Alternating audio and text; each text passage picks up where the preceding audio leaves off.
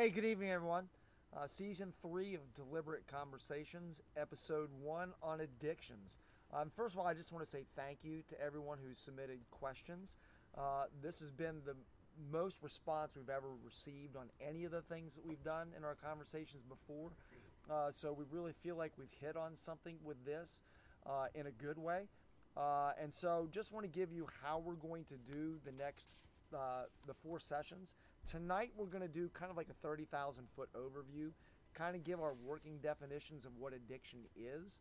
Uh, and then uh, for our next session, our episode two, we're going to answer questions, some of the questions we received, and they're going to be uh, in the realm of brothers and sisters in Christ, uh, kind of like church wide. Uh, or community type issues within the church. Then um, episodes three and four are going to be dealing with addictions within families. That's where we receive the most questions, whether it's spouses or children. And so our last two episodes are going to be concentrating on that. So that's kind of the format, what we're going to be working with. So uh, I'm going to ask Frankie if you would just uh, start us off in prayer, and then we'll we'll go at it. Yeah. Uh, Father, thank you for this time that we get to gather together and just look at something as serious as addictions, Father. Um, we, we know you're a good Father who loves us. And so help us to trust that, Father, because when we substitute um, that love for other things of this world, whether it's uh, alcohol, drugs, pornography, whatever the case may be, Father, we know that that's what we're actually doing. We're substituting something that you've made holy uh, and, and are searching for things that are unholy, Father, to, to substitute for you. And so help us to understand that. Help us to look at this. Help us to see what addiction truly is, what um, idolatry truly is, and learn how to recognize it, Father.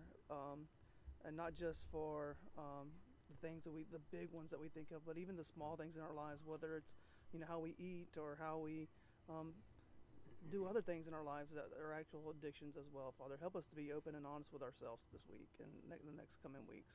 So we thank you for what you're doing. Ask us to uh, handle this with grace but with truth and wisdom, Father. And we're thankful for that. In Jesus' name, amen. Thank you, Frankie. Um, and again, thank you, everybody, uh, for tuning in and listening. Um, this is a vital topic. And, you know, as I was doing study and getting ready uh, and, looking at the questions, uh, I think it was John Calvin said that, that we're all idol factories. And, and God has created us to worship something. And, and unfortunately, at the fall, uh, addictions came in at that point as kind of uh, taking us where we could look at other things to give us the joy, the peace, and the treasure that we have in Christ and steer us in other directions. And so, one thing we want to do, and we're going to use this kind of as our, our working definition uh, for what addiction is, and we did not come up with this. Uh, Ed Welch did, by the way, plug for his book that's in the lobby. Uh, Ed Welch says this Addiction is bondage to the rule of a substance, activity, or state of mind, which then becomes the center of life, defending itself from the truth so that even bad consequences don't bring repentance, and leading to further estrangement from God. So that's really huge. There's a lot that's in that. Um, but it, it really touches on everything. We're basically saying we're looking at something else take God's place, to give us the satisfaction where we're going to depend on that. And addiction comes in where we're depending on that. Forget the consequences. It doesn't matter. This is more important than anything else in life. Uh, and that's why addiction, I think, can be so destructive. Um, in First John, actually, uh, at the end of First John in chapter 5, verses 20 and 21, John is ending that brief uh, letter that he wrote. And at the very last verse, John, 1 John 5 21 says, Children, stay away from idols. Uh, and his whole, what he's been talking about in 1 John has been talking about sin. And the way John is writing that, he's saying, look, anything that, any sinful activity that becomes where it gets to the point of addiction is now become an idol in your life. Uh, you're now using that in the place of God to help guide and direct you. So, Frankie, you mentioned it in your prayer. I mean, what is what? Uh, and the, we'll see how well we've been paying attention for the kids' catechism. But why why is adult, idolatry so dangerous? Why is idolatry so dangerous? Um, well, it's I mean, it's what we just kind of said earlier. It's, it's a, you're substituting something for that should be the place of God. Mhm. and, and trying to find fulfillment or uh, enjoyment out of that. And that's not what we were created for. You know, we were created to find explicit joy in Christ. And um, when we look for those in other places, um, it becomes damaging to not only um, us and our uh, identity, which we've talked about in, in past deliberate conversations, but it becomes um, dangerous to the people around us as well. Mm. So that's my big that's my biggest Mhm. concern with it is yeah. Um, working off of that, um, Ed Welch also says this idols end up having control over us. It seems that there is no getting away from the basic question of life whom will you worship? Who will be your king? Who will have dominion uh, in your life? Um, and so, yes, idolatry is extremely dangerous because that's not how we were created. How can um, what are some excuses that people use uh, for addictive behavior, um, or whether they want to admit it that it's addictive behavior or not? Maybe things that they uh, are idols in their lives. What are like some excuses that people use to uh, dive into that, uh, or to look at that for their satisfaction rather than looking at Jesus for their satisfaction? Well, I often always hear it's it, it just affects me. This is this is Hmm. you know this doesn't affect other people. This is just something that I have to live with or I deal with or it's it's always about me, me, me, me. And uh, you know John Calvin says, and I, I really like this when and when I was studying the Prodigal Son one time, um, I was John Calvin says that you know that depravity, man's depravity will uh, he will live and wallow in that until the severity of punishment outweighs the joy of living in that depravity. Mm. And it's just like, oh, that's Yeah. where we are, you know. Yeah. Yeah. Yeah. What is something that's really insidious about addiction slash idolatry? I've, I've got it in front of us here where Ed Welch where talks about manipulation of it. But what, what is so insidious about, uh, or so maybe better word, what what is so blinding about an addiction or an idol that we may have in front of us? You know, one of the languages that we talk about, uh, if you live in France, you speak the French language. If you live in addiction, you speak the language of lies. Mm. Deceit is is Mm, a integral part of what addiction is, and it's not just deceiving others like our loved ones and our and our Mm. friends, but we deceive ourselves. We we believe we're different. We believe that we can't get out of this once we're in it, and uh, we believe the uh, uh, the lies of the enemy actually. And because of that, uh, lying and deceit is just a, a natural part of what is addictions. Anything on that, Steve? Uh, no, that's a that's a good point. When when you you're experiencing addiction or as as you've defined it, where an an addiction is seeing an idol and valuing that idol as worth more than anything else and even even worth more than the reality of the situation you can you can even step back from an addiction and say this is the reality but the addiction says no you you want this more Mm. um, that's that's detrimental on so many levels because you're ignoring the harm that it's actually bringing the um, you're value you're valuing the pleasure over the uh, the pain that it actually Mm. brings or the, the punishment that it actually brings um, it just and uh, referencing the deceit um,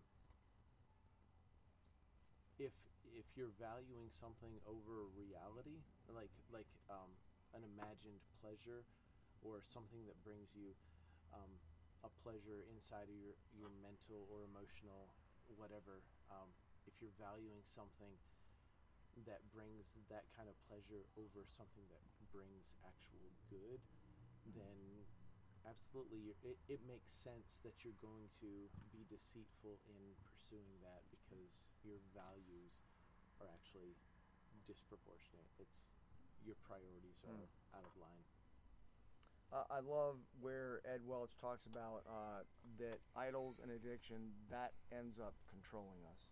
Uh, it's like when the alarm goes off in the morning, you're thinking about the next drink, the next porn click, the next whatever it is.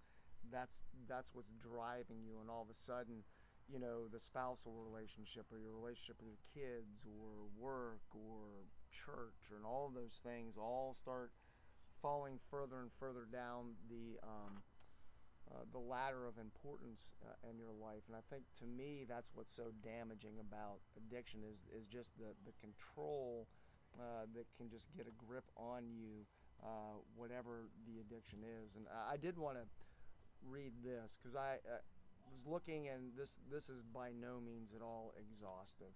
Uh, but I, I I've been looking at a bunch of articles, and normally when we're thinking about addictions, we're thinking about like like the really bad addictions, Mhm. you know, like Yeah. drugs, alcohol, pornography, Mm. uh, and so the but uh, it doesn't end there. Obviously, there's drugs, alcohol, sex, pornography, money, food and eating disorders, smartphones and social media. Ouch for some. Yeah.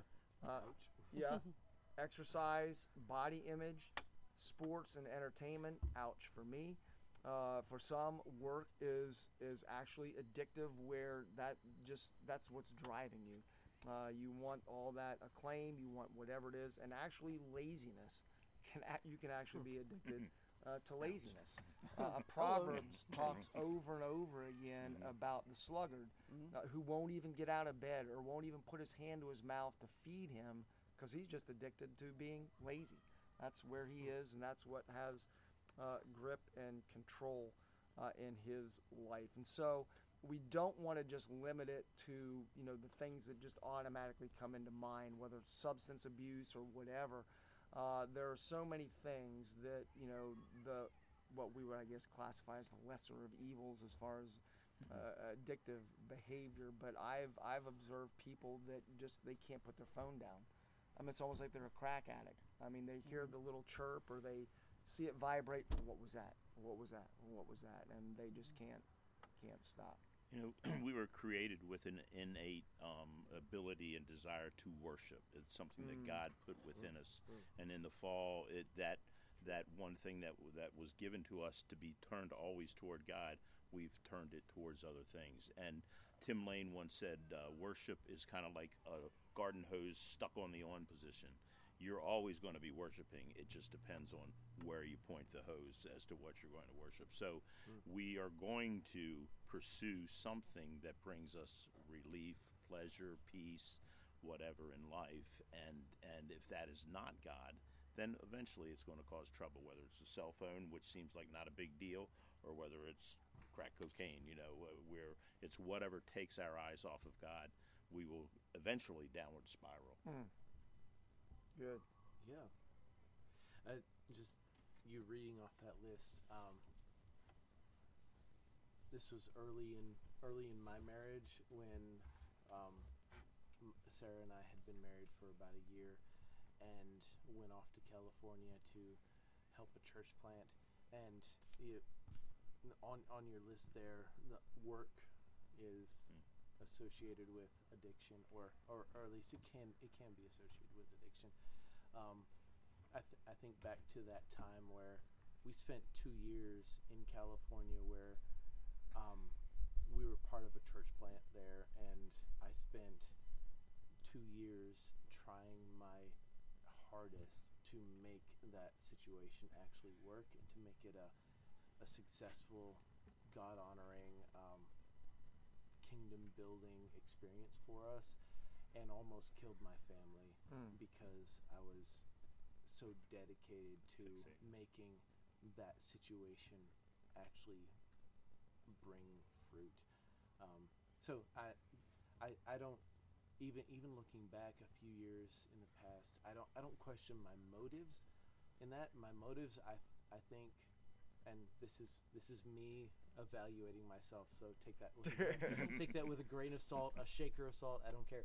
Um, I, I don't really question my motives in that. I think my motives were good, but in being so dedicated to making the church ministry work, it it almost killed my family, Mm. and that was well, uh, that that's obviously not a good um, that's that's something we've healed from in the past. But you you talk about addictions, and you don't you don't necessarily think of addictions as in you're addicted to your work, Mhm. you're addi- you're addicted to your profession, or um, it's much more socially acceptable to It be is, addicted to your work, right? I mean, You're- you know, that, that actually looks good, you know, and, and on Yeah. certain levels, and you and you're rewarded for that as well. No, it's, Mhm. it's Yeah. so true because if you're a workaholic, it means you're dedicated to your work and you excel, and you're you're given bonuses, you're given more responsibility, you're given uh, what whatever associated with that.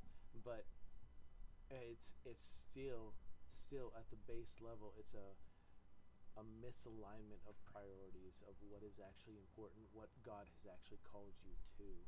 So if if you're valuing work above family, work above relationships, then Hmm. m- uh, possibly that's an addiction. One of the um, met- other metaphors for addiction is voluntary slavery, where no one would ever choose to become enslaved to something, but but in even a work situation where you are you are there's a payoff, all right? There may be a financial payoff, it may be praise of others, it may be fame or looking good to others, but there's a payoff. And the same spiral occurs as it does in a drug addiction. Eventually, your life crashes and burns, and, mm. and your mm. family falls apart. Uh, other th- other things that you should be doing end up suffering because of it. Hmm. Well, I think you know I was telling y'all earlier about the the conversation I had with Steve Bells, and I think a lot of that plays into that idea of, you know, some a lot of these things have, you know, dopamine. It's like we he's like he was talking about how our bodies or our minds crave that dopamine hit, and that's what we look for. And so uh, that's different for different people. So I mean, some people it may be you know work, and once they get that hit of praise or something, it's like, oh, this is what I need, and this mm-hmm. is you know, and your your mind craves that, and to the point where you where it is everything. This is the most important thing to me. It mm-hmm. becomes more important than my family because I got to get that hit, mm-hmm. and you know that hit comes from is different for everybody, and uh, understanding that and uh, and realizing that's not where you know our ultimate joy comes hmm. from. Yeah, It's, it's interesting you brought in the medical side of things because they do the PET scans where different areas of the brain light light up, and the same area that lights up for cocaine will light will light up for something that is completely non-pharmacological. Right. Pharmacological be, because it, it the reward center of the brain is sensing that as as a positive return. Hmm. Yeah. I mean, I, you know, self confession here. Mine was, I, I mean, I've worked hard and a lot of jobs worked hard and long, but for me, for me, it was exercise. I mean, back mm-hmm. when I was running marathons and, and running races and 10Ks and stuff, I mean, you just sit down and ask Christy. If it was like, you know, 50 below zero and 10 feet of snow outside and I couldn't exercise, I was the most miserable person on the mm-hmm. world because I wanted to get out there to do that so I could cut that 10 seconds off or cut the 10 minutes off of. And it, you know, it wasn't till years later when I looked back on that. And I mean, exercise, yes. Uh, this is the temple of the Holy Ghost. I'm supposed to keep myself in shape. And I'm actually running with Christian friends and we're having theological conversations while we're running and all those things. But it, it dawned on me no, th- yeah, those were nice things. I was addicted to going out and running.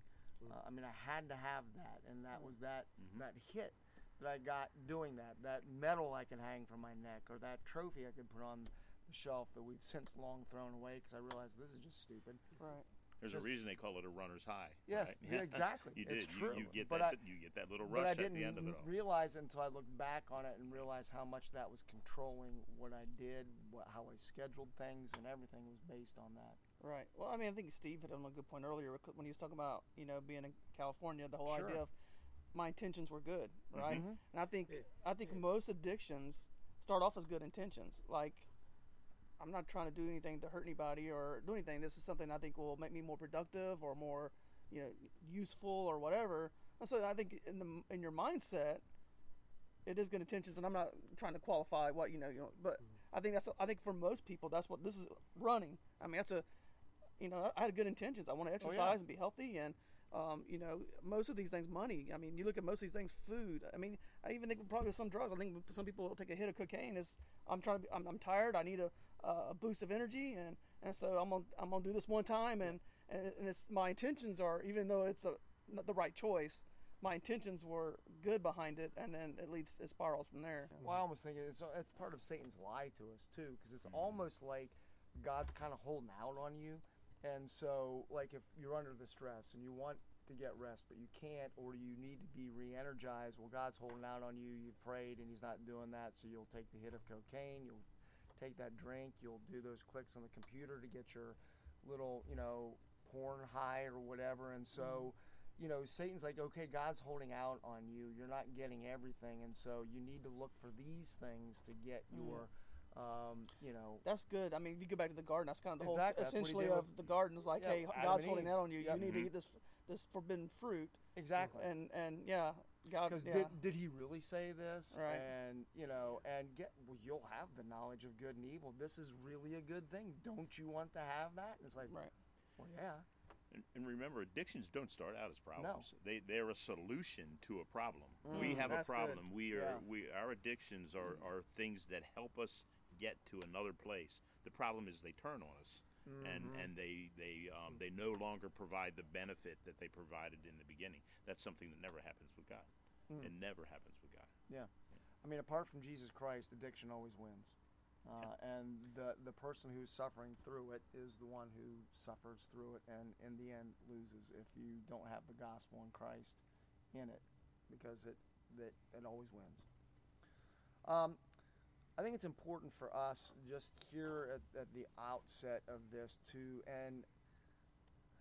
the almost hesitates saying this, but we've got a list of things of things to look for when you suspect that somebody that you know and love may be uh, heading down the road of addiction, and don't go like tomorrow and start do your checklist and you're firmly convinced of you know loved one, coworker, community group member is addicted. But these are just some good general things to look at. We're getting attacked by beetles, um, and it's not the, and it's not the group from Liverpool from the '60s either. Um, all right, So right, Frankie got mad and No, left. I'm, I'm out. Either that he's afraid of bugs. Frankie's, Frankie's addicted to beetles. Keep going, Frankie. Keep going, keep going. I'm All right. So what I'm going to do, I'm going to go over the first. I'm going to have Steve kind of read the things, the questions under the second category, Phil under the third, and then Frankie under the fourth category, and then we'll see where this leads for any conversation, and then we'll do that. Then I want to finish with an encouragement from God's Word. Uh, again, we've we're, we're working on our definition of what addiction is, but there's also going to be something that we're going to close with tonight. That's going to be something that's going to override our discussion on addiction uh, and dealing with uh, friends and loved ones who are going through addiction. So, first of all, um, all right, things to look for. Uh, work slash school. So whether it's a child, uh, friend, spouse, uh, questions to start asking when you're starting to see behavior patterns changing. Like, are they late getting to the job, or is school attendance down, or are they constantly late going everywhere? Is there something that is just it's not normal for them. All of a sudden, they're just showing up late everywhere. Uh, are they prone to extend their lunch hours? Um, unfortunately, the companies that I work for, they were gracious enough to give us like two seconds to eat lunch. Um, so I was never too concerned about that for myself or other. We need you start checking his time cards, by the way. Yeah, yeah. Now, no. Wait, Wow. do we have time cards for, for we have Bob? cameras there, I right? We can, guess. we can pull our cameras up. Yeah. Uh, there we go. Yes. Uh, do they bring home less money, or is there a significant drop in their school grades if they're students in school? Hmm. And finally, is their concentration poor? And I'm not talking about the you know since they were born and they struggle with their concentration, but all of a sudden, is there just something that's just in these areas that that just is not adding up anymore? Whether it's lateness, uh, you know, Hmm. the not bringing home as much money from work, or and it could be whether it's an adult spouse uh, or a child who's working a summer job or working in school. All of a sudden, you know they're they're working, but they're asking you for more money um, uh, for things. So those are some really good, I think, just Mm. things to start asking, praying about, um, and again, don't take these and you know tomorrow all of a sudden your husband's an addict of some type or your child is but these are again just general things that you can look for uh, if you're already concerned these may be some things like i said you can look for or use to help maybe confirm uh, what the holy spirit might be placing on you i think i asked you to do the next one on Yeah, relationships. Yep. Uh, sure, and and I think it's it's important to add that that's what what Bob is describing is changes in behavior. Mm-hmm. Um, if there's um, if if there's a certain thing you expect from a job or a school performance or whatever, and then there's a dramatic change, I think that's that's quite obviously an indication that something is going on. Maybe addictions, maybe totally something or something totally unrelated, Mhm. but Mhm. there's there's an indication that something is going on, so that you may want to look into that. And if you actually love and care for a person, you will ask the hard questions and dig into that. So, um, Bob just covered work and school, um, relationships, questions there. Um, has their peer group changed? Are they more secretive?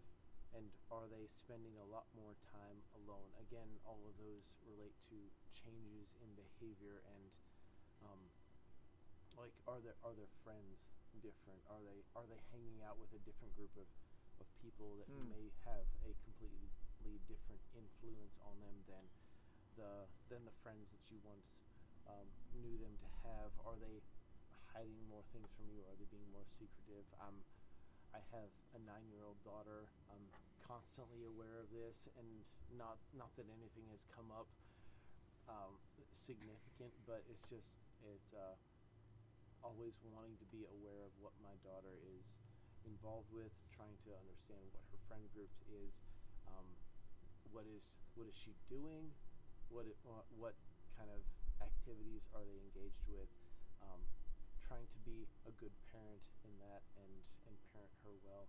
Um, so and are they spending a lot more time alone?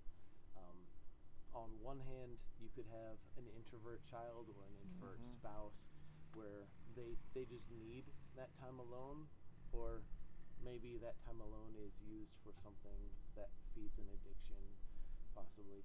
But it's the I, I think the key there would be if something significant changes, Mm-hmm. then then ask questions and and I I don't think it's unloving to ask honest hard questions. Um, when my wife comes to me and, and asks me the hard questions about you know alcohol use or internet use or whatever, I I'm I'm cool with that because my wife loves me and Mm. she wants she wants the best for me. I I honestly believe Yeah. that, and she she's not asking that to, to trap me, or at least I, be- I believe she's not asking that to trap me. And and quite quite honestly, I believe she's not asking that to trap me. She's she's just wanting the best for me as far Mhm. as me as an individual, as as a man living in today's world. She's she's wanting me to to be honest and forthright with Mm. with whatever. Well, I think like I think you hit on the nail on the head though. I think it's the sign of true love is to be willing to ask those harder questions and Mm. deal with you- that. You, you know, because. You if you to. don't, then I'm just I'm just after you superficially, right? Um, I, I had a good, I had a strong conversation with a friend like a week ago because there's some things that his child was doing, and I, I mean I told him some hard truths and he didn't want to hear them and he was like, well, you're, you're, No, I no. thought I thought you were my friend. You're not my friend if you're telling me this. And I was like, it's the exact opposite. I'm your friend because I'm telling you this. I was like, Mm. I'd rather I'd rather tell you the truth and let you fix this now, and you consider me not your friend, then me to consider you my friend and just keep going lying to your face. Because that's Yeah. what that's the, I, I mean Yeah. that's the choice that I have. Right. And I mean, like that's it makes no sense to you know, if I, if you And- really care for somebody. We Mhm. we talk a lot about in in Christian circles. We talk a lot about the concept of truth and love, Mhm. and and I think a lot of the times we get those separated where love is just kind of placating a person and Mhm. just just letting things slide. No, that's not that's not love. That's the opposite of love. Yeah. Yeah, but at the same time, we can we can do truth without love, and we can just blast a Right. person for whatever they're doing. So uh, the the concept should be truth and love. It's like I see an issue, or I'm Right. I'm just inquiring. Maybe there's an issue. I don't know. So I'm asking a question out of out of true concern and love for you, and and I think that's the appropriate way to to Mm. handle it. Yes. Is if there's a significant change uh, in in a relationship of a person you actually care about, then you're gonna inquire like what changed. Maybe it's an addiction. Maybe it's not. Maybe it's something totally legitimate. Sure. But ask the question. Yes. Good. Phil, you want to cover the questions on Spiritual? person's spiritual life? Sure. Um, and I think I think that it's not it's not just change; it's unexplained change. Yes. Because people they'll change a peer group, Mm. you know, uh, because they've decided to go out for a sport or do something different. There are different people hanging around, so you're looking for for changes that are occurring where there's no reasonable explanation. Right, doesn't make for it. sense. Yeah, it doesn't make sense, right? Um, for spiritual life, um, do they seem more hardened to the truth? We talked about deceit being the language of addiction. Truth is very uncomfortable. So even those truths where you're where you're asking a loving question like, "Hey, is something going on? What's wrong? I see you're doing this." Um, that the response to the truth often is is very uncomfortable for them. Um, have they been uh, have they been caught telling lies? The same thing. Obviously, it's the flip side. Um, do they break commitments? Have they things that they normally would do now they're trying to get out of them, or, or they're uh, or they're not showing up on time to something they would always have been on time before? And then of course, have they had any recent problems with law enforcement? Um, so any any of those things, and there are probably uh, you know that list could go on in, in spiritual life, um, but but those are just some ideas of some things to look out for. So Frank, if you want to go over the last section there. Yeah, and again, like Phil just said, we were looking at change, and, and Steve, you know, we're looking at changes, unexplained changes, and um, but have you been losing? Have this person been losing excessive amounts of weight? Um, are they overly prone to colds and sinus problems? Are they unusually tired? Are they unusually restless? Is their thinking strange or illogical at times? Are there unusual mood swings? Have there been significant changes in their personality? Do they seem depressed?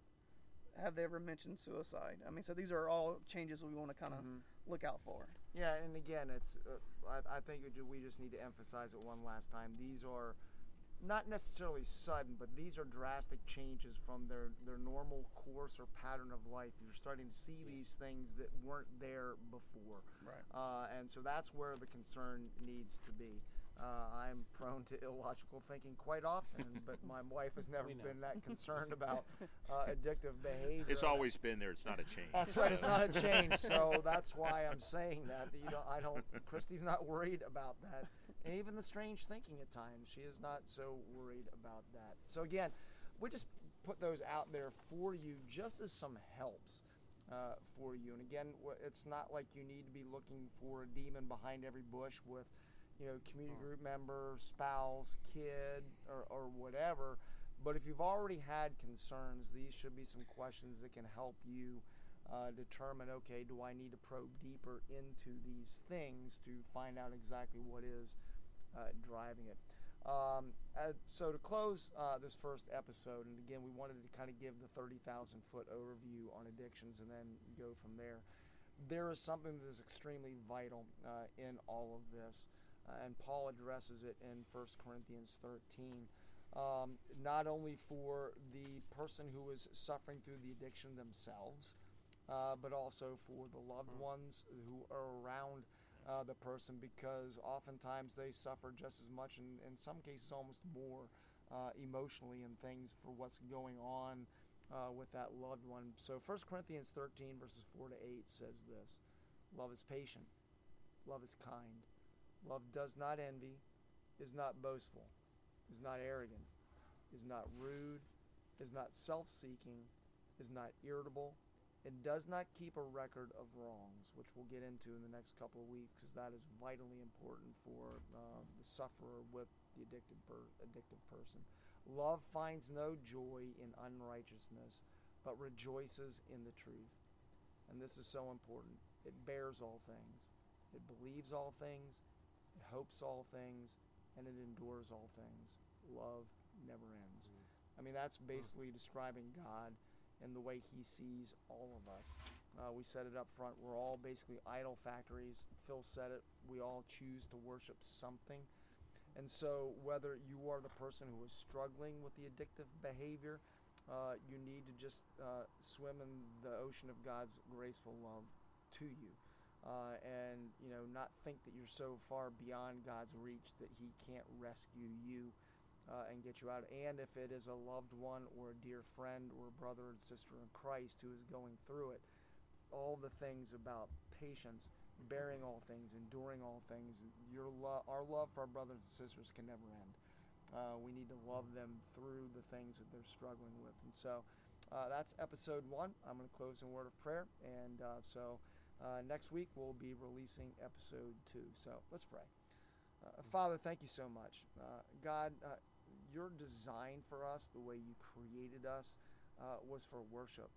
and that was for worship of you. but through the fall, sin has now entered into the equation. And God, um, we uh, thinking that we're wise, uh, following the example of our first parents, Adam and Eve, and think that we know better. Oftentimes, God, we will go following after other things uh, that in the end will never completely satisfy, uh, will uh, let us down. Uh, but God, I'm so thankful that you're faithful.